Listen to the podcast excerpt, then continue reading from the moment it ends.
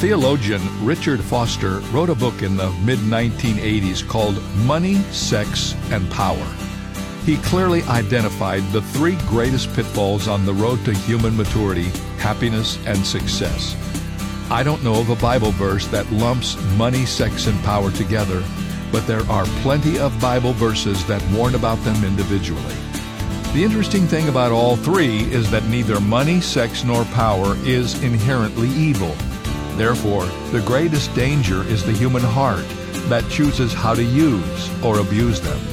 Our daily prayer should be to use money, sex, and power in the way that honors God. And this is David Jeremiah encouraging you to get on the road to new life.